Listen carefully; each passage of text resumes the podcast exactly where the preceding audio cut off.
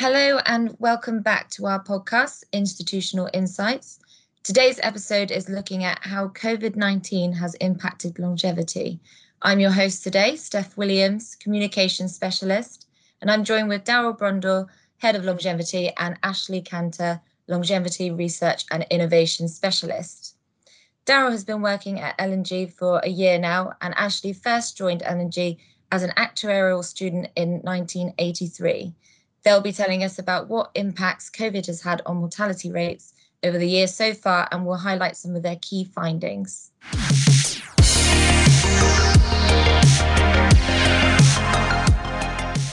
Welcome, Ashley and Daryl. Thanks for being in our podcast. Good to be here, Steph. Thanks for inviting us. So, let's start by giving listeners some context about what the longevity risk team does.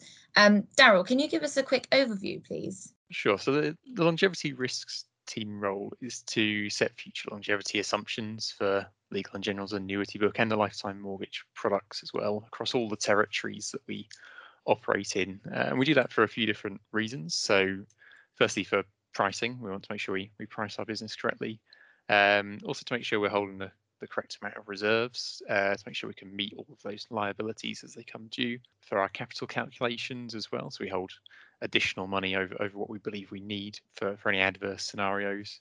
And also part of the team is involved in sort of longevity research and development. We have links to academia uh, to keep our work at the, the forefront of the longevity world. We need to do that to make sure that when we're taking on pension liabilities, uh, we can get a good estimate of, of how long our customers are going to live. That's a, a key component in making sure we get the right price and, and making sure we have enough money to, to support that business. Um, so we monitor uh, past trends. We're, we're heavily reliant on past data, but we also look at the drivers of longevity to, to help us understand whether that past data is a good guide to the future. So will those trends that we've seen in the past continue in the future and, and how will longevity and life expectancies change for, for different groups of people in the future? Thanks, Daryl. It's interesting to hear that mortality rates play a vital role when reviewing our products.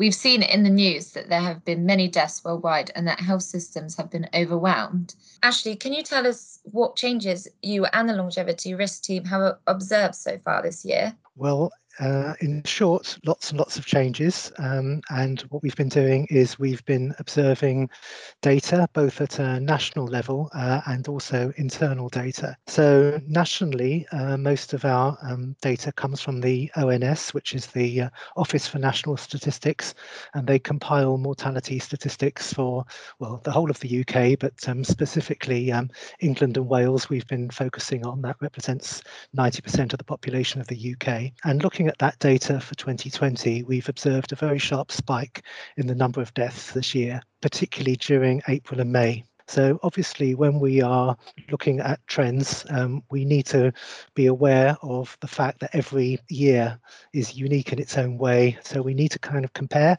We need to know what the average sort of variation we would typically see from one year to the next would be. So what we've been doing is we've been looking at 2020 so far and comparing it with the five previous years, 2015 to 2019, and the average of those years. So that gives us a feel for what the kind of background noise is, if you like, the normal variation that you will see between yearly data uh, on an England and Wales level, we would expect to see around about, in, in very broad terms, round numbers, about 500,000 deaths in a normal year. That is equivalent to about 10,000 deaths in a week. Bearing that in mind, we've looked at the last five years and we generally see that in a light year, we would have maybe 10,000 deaths fewer than that.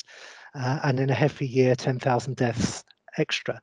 So in other words, typically we would be within about one week above or one week below um, the, the average. But what we're seeing for 2020 so far is that we are around about 50,000 deaths in excess of what we would normally see. So in other words, if a heavy year means cramming 53 weeks of mortality into a 52 week year, and a light year means only having 51 weeks worth of mortality. At the moment, it looks like we're on target to hit 57. So that is really massive change in terms of long-term and recent trends. So on this occasion, despite all the normal caution we should rightly exercise, we can be very confident um, that we are actually seeing a very real um, and very remarkable trend for heavy mortality. But it wasn't always like that because this trend has really only started since the end of March. So round about the period that lockdown started, we saw this sudden uh, big, big rocket in the mortality rate. And up to that point, in fact, we were heading for what would have been quite a light mortality year our mortality was lighter than three years out of the previous five. So things were going quite swimmingly, even as the storm clouds were gathering. But then from that point onwards, um, when the pandemic hit and infections started increasing exponentially, um, the death rates followed. And then we've been lifted, as I say, to this point where we are well above normal. The graphs that we've been looking at, they do cover not just COVID deaths, but all deaths. Um, and of course, it's fair to say it will always be true that um, not all deaths are directly or even indirectly attributable to COVID. But this is nevertheless giving us an indicator that a lot of the excess will be in some ways related to COVID. Wow, so there has been a huge spike in mortality rates since the pandemic. But what about the internal data? Have you been able to see a change in that as well? On our own individual internal data, we see something like this happening as well. But of course, we have to remember that our internal business is only a small uh, percentage of the total national figures, and therefore it's a bit more volatile. But we certainly have seen the same kind of spike going on and starting at the same point. Um, so we know that that is being reflected um, to, to, a similar extent in our own internal book. So what we've done to try and increase the uh, quality uh, of our internal data, we've asked for data on a more frequent basis so we can get a better idea of, of when the data is coming through, uh, when deaths are being reported. But we still do have a certain amount of caution to exercise because we don't necessarily know why these people are dying. In terms of the fact that we pay them pensions, the important thing for us is to know whether they are alive or not. We need to know when they've died. We don't necessarily need to know how they've died. And obviously, when somebody reports a death, uh, it's a little bit insensitive to, to try and ask whether this was COVID related or not. In summary, for 2020, we have definitely seen a, a, major spike. That means that we have a lot of work to do to try and work out what this means in terms of our full year results, in terms of how that is going to translate once the year has ended. And that also means that we have to run different scenarios, different assumptions based on how we think the pandemic may play out.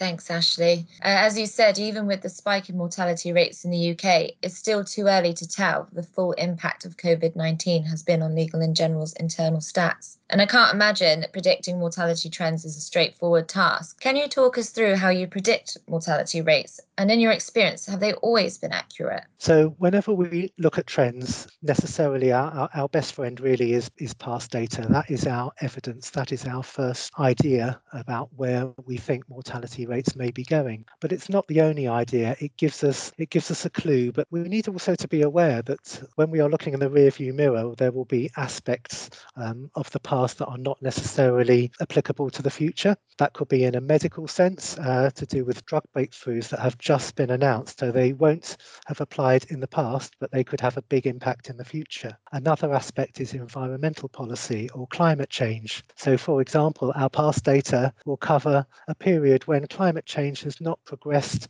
as quickly as we're expecting it to do in future years. And therefore, any impact of climate on mortality is going to be a lot more severe in the future than it has been in the past. So we need to make allowance for that as well. There's also factors like lifestyle changes, such as um, smoking. For a long time, we were seeing uh, sustained reductions in mortality, um, partly because lots of people were giving up smoking.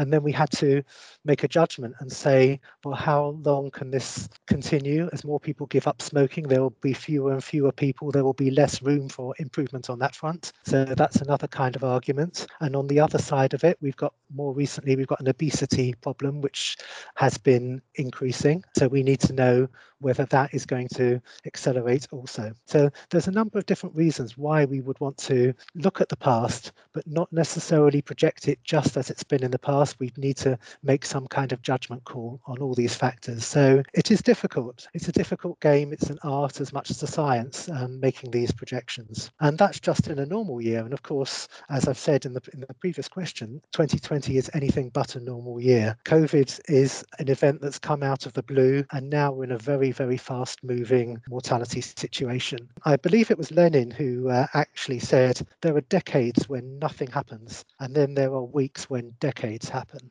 And I think that's very, very applicable to the situation that we're in at the moment. Lots and lots of things are happening, and it's making an already difficult process of projection and prediction. It's making that process even harder. So I think our natural reaction to that is going to be one of caution to say that this is still something that is playing out we need to kind of think about what's going to happen once the first phase of this is over, when things settle to something like normal, a bit more than they have.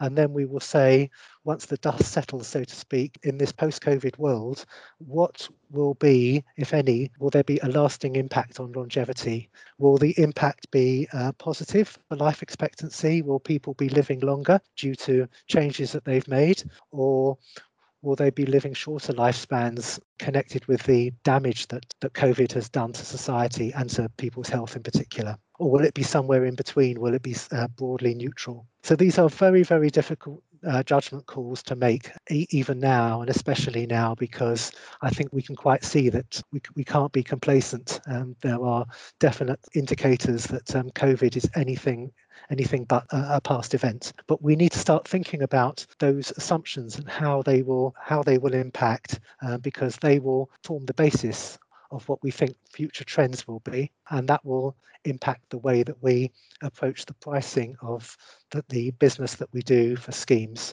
uh, for scheme pricing. I certainly agree with that Lenin quote. Sounds like there's a lot of research that goes into future predictions. And as you say, Ashley, not all of the data is reliable, which causes making predictions even more challenging. Talking about mortality rates, especially during a pandemic, is understandably upsetting and scary. And this has caused many people to think about their health, and many have even changed their lifestyle over the past few months. What lifestyle changes have we seen so far, and is it likely this will affect longevity?